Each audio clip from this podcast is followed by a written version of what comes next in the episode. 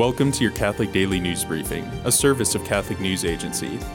Listen on your smart speaker or wherever you get podcasts. A new bill would defund public colleges and universities that perform abortions or offer the abortion pill to students or staff. Pro life lawmakers introduced the bill on Wednesday. They said the bill is a response to a new law in California requiring campus health clinics at state colleges and universities to make abortion pills available to students on campus starting in 2023. New Hampshire is moving to restrict late term abortions. The state's 2021 budget limits abortions in the state to the first 24 weeks of pregnancy. New Hampshire currently has no gestational age limit on abortion.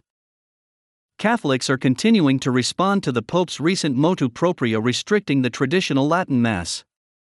The retired Bishop of Hong Kong, Cardinal Joseph Zen, has said the new restrictions are a blow, even if they were expected.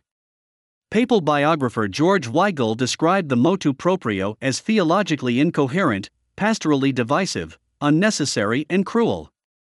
Some U.S. bishops have said nothing will change, including in the Archdiocese for the Military Services and Archdiocese of Milwaukee, as well as the Diocese of Cleveland, Grand Rapids, Kalamazoo, Knoxville, and Lincoln. Today is the feast of St. Mary Magdalene, one of the most prominent women mentioned in the New Testament.